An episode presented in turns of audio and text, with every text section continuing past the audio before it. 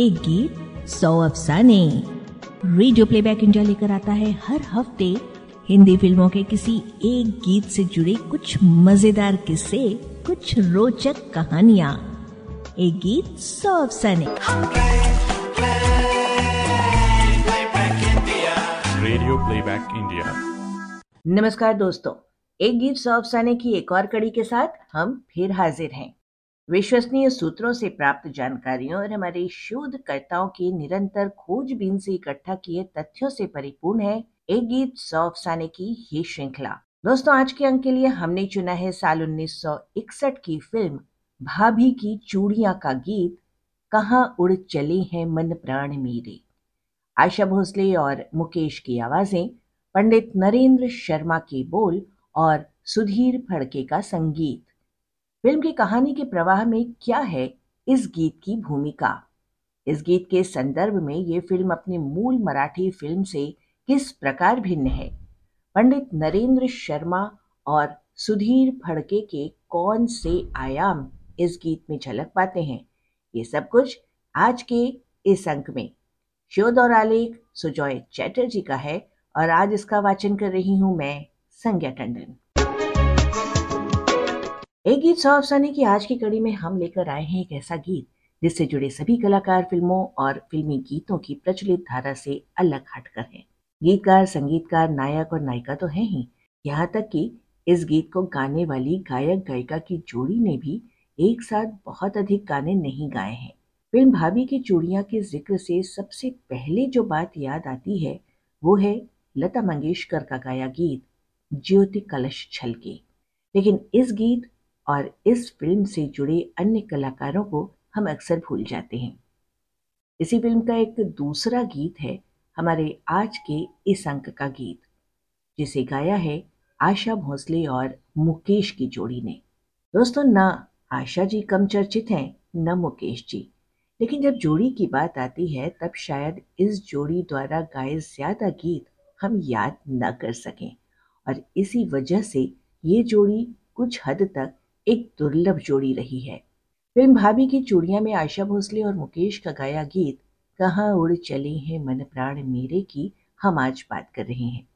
इस जोड़ी के अन्य दो लोकप्रिय गीत जो हमें इस वक्त याद आ रहे हैं, वो हैं फ़िल्म जंगली का नैन तुम्हारे मज़ेदार ओ जनाबे आली और दूसरा फ़िल्म तुम्हारे लिए का हम दोनों मिल के कागज़ पे दिल के चिट्ठी लिखेंगे। जवाब आएगा। दोनों ने साथ में और भी कई गीत ज़रूर गाए होंगे, लेकिन इन तीन गीतों को सर्वाधिक लोकप्रियता मिली और आज भी उनकी चमक और उनकी मिठास बरकरार है। फ़िल्म भाभी की चूड़िया के गीतकार हैं पंडित नरेंद्र शर्मा और संगीतकार हैं सुधीर फड़के। ये दोनों ही अपने अपने क्षेत्र के दिग्गज और अत्यंत गुणी कलाकार हैं। दोनों का जितना भी काम है, सभी उत्कृष्ट है और लीग से हटकर भी। दोनों की हम बातें करेंगे, उससे पहले आपको बता दें कि कहाँ उड़ चले हैं मन प्राण मेरे गीत फिल्माया गया था। भाभी की चूड़ियाँ फ़िल्म के सह अभिनेता शैलेश कुमार और सह अभिनेत्री सीमा देव पर। जी हाँ फ़िल्म की शीर्षक भूमिका में थी मीना कुमारी और उनके नायक थे बलराज सहानी। कहानी कुछ यूँ है कि गीता यानी मीना कुमारी और श्याम यानी बलराज सहानी के दाम्पत्य जीवन में केवल एक ही दुख है, और वो ये है कि वे निसंतान हैं। युवावस्था में अनाथ हुए मोहन, यानी शैलेश कुमार का पालन पोषण उनके बड़े भाई श्याम और उनकी पत्नी गीता ने किया। भाई और देवर को ही अपने पितृ प्रेम और माँ की ममता से दोनों ने सराबोर किया। मोहन को प्रभा, यानी सीमा देव से प्यार हो जाता है और उससे विवाह कर लेता है। और वहीं से शुरू होती हैं मुश्किलें। प्रभा एक अमीर परिवार से है। उसके जीवन पर उसकी माँ का शासन है। माँ के बहकावे के चलते प्रभा को मोहन के परिवार के प्रति उसकी वफादारी से ईर्ष्या होने लगती है। गलतफहमियाँ इस हद तक पैदा हो जाती हैं कि प्रभा ससुराल छोड़कर वापस अपनी माँ के पास चली जाती है। लेकिन जल्दी ही उसे पता चलता है कि वो गर्भवती है। माँ के घर वो एक बच्चे को जन्म देती है। इस तरह से मोहन की भाभी, गीता, उसके और प्रभा के बीच की गलत फहमियों को मिटाकर फिर दोनों का घर संसार हरा भरा कर देती है। यही है इस फ़िल्म की मूल कहानी। तो दोस्तों, इतना सुनकर आप समझ गए होंगे कि आज जिस गीत की हम बात कर रहे हैं, वो कहानी के किस मोड़ पर आया होगा। जी हाँ जब मोहन और प्रभा एक दूसरे के साथ प्रेम बंधन में बंधकर एक दूसरे से विवाह कर लेते हैं और विवाहित दंपत्ति के वेश में घर में प्रवेश करते हैं। इस दृश्य के तुरंत बाद दोनों बगीचे में झूमते गाते नज़र आते हैं और ये गीत शुरू हो जाता है। आपको ये बताते चलें कि भाभी की चूड़ियाँ उन्नीस की मराठी फ़िल्म वही बांग्या का रीमेक है।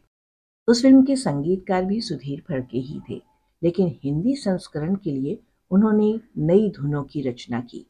वे चाहते तो उन मराठी गीतों की धुनों पर ही हिंदी के बोल लिखवा सकते थे, लेकिन उन्होंने ऐसा नहीं किया और एक सच्चे रचनाकार होने का परिचय दिया। ये भी रोचक बात है कि उस मराठी फ़िल्म में कोई युगल गीत नहीं था और न ही कहाँ उड़ चले हैं गीत की सिचुएशन पर कोई गीत। मोहन और प्रभा के विवाह के दृश्य के बाद मराठी फ़िल्म में कोई गीत नहीं है, बल्कि प्रभा और गीता को घर गृहस्थी में काम करते हुए देखा जा सकता है। पंडित नरेंद्र शर्मा उन गिने चुने फिल्मी गीतकारों में से एक हैं, जिन्होंने अपने अधिकतर गाने आम बोलचाल की उर्दू, हिंदी के बजाय शुद्ध हिंदी में लिखे। कहाँ उड़ चले हैं मन प्राण मेरे, किसे खोजता है मधुर गान मेरे? ये भी उन्हीं में से एक है। इस शुद्ध हिंदी में लिखने की बात पर कवि प्रदीप, भरत व्यास, गोपाल सिंह नेपाली, योगेश और रविंद्र जैसे नाम भी स्मरण हो आते हैं। खैर आज बातें पंडित नरेंद्र शर्मा की हो रही हैं। वो किसी तारुफ के मोहताज नहीं है, लेकिन आज के गीत के बहाने हम ये ज़रूर बताना चाहेंगे कि उनके अंदर शुद्ध हिंदी में लिखने की ललक कहाँ से शुरू हुई। इस बारे में जानने के लिए हमने संपर्क किया पंडित शर्मा की सुपुत्री श्रीमती लावण्या शाह से, जिन्होंने बड़े प्यार से अपने पिता के बारे में हमें वर्षों पहले बताया था। लावण्या जी बताती हैं, पूज्य पापा जी का जन्म उत्तर प्रदेश प्रांत के जिला बुलंदशहर खुर्जा ग्राम जहांगीरपुर में हुआ था, जो अब ग्रेटर नोएडा कहलाता है। उनका संयुक्त परिवार था, भारद्वाज वंश का। व्यवसाय से पटवारी कहलाते थे।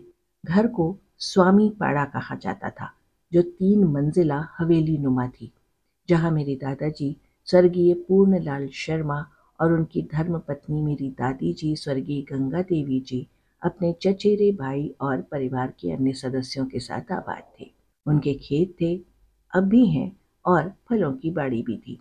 खुशहाल, समृद्ध परिवार था, जहाँ एक प्रतिभावान बालक का जन्म हुआ और दूर के एक चाचा जी, जिन्हें रविंद्रनाथ ठाकुर की कहानियाँ पढ़ने का शौक था, उन्होंने बालक का नामकरण किया नरेंद्र। इसे खबर थी कि नरेंद्र शर्मा का नाम एक दिन भारतवर्ष में एक सुप्रसिद्ध गीतकार और कवि के रूप में पहचाना जाएगा। आपा से ही सुना है और उन्होंने अपनी पुस्तक मुट्ठी बंद रहस्य में अपने पिताजी की पूर्ण लाल शर्मा जी को समर्पित करते हुए लिखा है कि पिता की तबीयत अस्वस्थ थी और बालक पिता की असहाय स्थिति को देख रहा था। चार साल की उम्र में बालक नरेंद्र के सिर से पिता का साया हट गया और बड़े ताऊ जी श्री गणपत भाई साहब ने नरेंद्र को अपने साथ कर लिया और बहुत लाड़ प्यार से आरंभिक शिक्षा दी। इसी पर एक कविता है पापा जी की, हर लिया क्यों शैशव नादान? भारत के संयुक्त परिवारों में अक्सर हमारे पौराणिक ग्रंथों का पाठ जैसे रामायण होता ही है और सुसंस्कार और परिवार की सुदृढ़ परंपराएँ भारतीयता के साथ सच्ची मानवता के आदर्श भी बालक मन में उत्पन्न करते हुए स्थायी बन जाते हैं। वैसा ही बालक नरेंद्र के पितृहीन होने पर परिवार के लाड़ दुलार भरे वातावरण में भी हुआ था। शिक्षा घर पर ही आरंभ हुई, फिर नरेंद्र को सीधे बड़ी कक्षा में दाखिला मिल गया और स्कूल के शिक्षक नरेंद्र की प्रतिभा व कुशाग्र बुद्धि से चकित भी थे और बड़े प्रसन्न भी। इस तरह होनहार बालक नरेंद्र बड़े हो रहे थे। उनमें सांस्कारिक और साहित्यिक रचनात्मकता जन्म ले चुकी थी। लावण्या जी ने आगे बताया कि पापा जी ने इंटरमीडिएट की पढ़ाई खुर्जा से की और आगे पढ़ने वे संस्कृति के गढ़ इलाहाबाद में आए और इलाहाबाद यूनिवर्सिटी ज्वाइन की। 19 वर्ष की आयु में सन 1934 में उनका प्रथम काव्य संग्रह शूल फूल प्रकाशित हुआ। उन्होंने अपने बलबूते पर अंग्रेज़ी विषय में एम किया। अभ्युदय दैनिक समाचार पत्र के सह संपादक पद पर काम किया। सन 1936 में कर्णफूल छपी पर 1937 में प्रभात फेरी काव्य संग्रह ने नरेंद्र शर्मा को कवि के रूप में शहरत की बुलंदी पर पहुँचा दिया। काव्य सम्मेलन में उसी पुस्तक की ये कविता जब पहली बार नरेंद्र शर्मा ने पढ़ी, तब सात बार वंस मोर का शोर हुआ। गीत है, आज से दो प्रेम योगी अब वियोगी ही रहेंगे। और एक सुमधुर गीतकार के रूप में नरेंद्र शर्मा की पहचान बन गई। इसी इलाहाबाद में आनंद भवन में अखिल भारतीय कांग्रेस कमेटी के हिंदी विभाग से जुड़े और हिंदी सचिव भी रहे, जिसके लिए पंडित जवाहरलाल नेहरू जी ने पापा जी को अखिल भारतीय कांग्रेस कमेटी के दस्तावेजों को बहुत कम समय में अंग्रेज़ी से हिंदी में अनुवाद कर भारत के कोने कोने तक पहुँचाने के काम में लगाया था, जिस वजह से अंग्रेज़ सरकार ने उन्हें दो साल तक जेल में कैद भी किया। कुछ समय बाद भगवती चरण वर्मा, चित्रलेखा के मशहूर उपन्यासकार नरेंद्र शर्मा को अपने संग मुंबई ले आए। कारण था फ़िल्म निर्माण संस्था बॉम्बे टॉकीज नायिका देविका रानी के पास आ गई थी। जब उनके पति हिमांशु राय का देहांत हो गया और देविका रानी को अच्छे गीतकार, पटकथा लेखक, कलाकार सभी की ज़रूरत हुई। भगवती बाबू को गीतकार नरेंद्र शर्मा को बॉम्बे टॉकीज के काम के लिए ले आने का आदेश हुआ था और नरेंद्र शर्मा के जीवन की कहानी का अगला चैप्टर यहीं से आगे बढ़ा। पापा ने बतलाया था कि फ़िल्म हमारी बात के लिए लिखा सबसे पहला गीत ए बाद सबा इठलाती ना आ उन्होंने इस ख्याल से इलाहाबाद से बम्बई आ रही ट्रेन में ही लिख रखा था कि हिंदी फ़िल्मों में उर्दू अल्फाज लिए गीत ज़रूरी हैं। जैसा उस वक्त का ट्रेंड था। तो वही गीत पहले चित्रपट के लिए लिखा गया और हमारी बात में अनिल विश्वास जी ने संगीतबद्ध किया और गायिका पारुल घोष ने गाया। दोस्तों, पंडित नरेंद्र शर्मा ने भले ही अपना पहला फिल्मी गीत उस समय के फिल्मी गीतों के मिजाज को ध्यान में रखते हुए उर्दू शैली में लिखा था, लेकिन बहुत जल्द वे मुड़ गए शुद्ध हिंदी की ओर। और उनके लिखे अधिकतर गीतों में हमें विशुद्ध हिंदी काव्य का रस मिला। और आज के इस गीत में भी उसी मीठे रस की मिठास का अनुभव होता है। एक अंतरे में पंडित शर्मा लिखते हैं, बहारें निछावर हुई फूल बन पर तमन्ना की कलियाँ खिली फूल बनकर। पहली पंक्ति में फूल बन पर तो दूसरी पंक्ति में फूल बनकर। का कितना सुंदर प्रयोग है ये। दूसरे अंतरे के बोल हैं मधुर गंध किसका संदेशा है लाई? हृदय की हुई है, हृदय से सगाई। चले आ रहे हैं मेहमान मेरे, कहाँ उड़ चले हैं मन प्राण मेरे? फिल्मी गीतों में खुशबू और दिल जैसे शब्दों का प्रयोग हज़ारों लाखों बार हुआ है? पर इनकी जगह गंध और हृदय जैसे शब्द पंडित नरेंद्र शर्मा जैसे कवियों की कलम से ही निकले।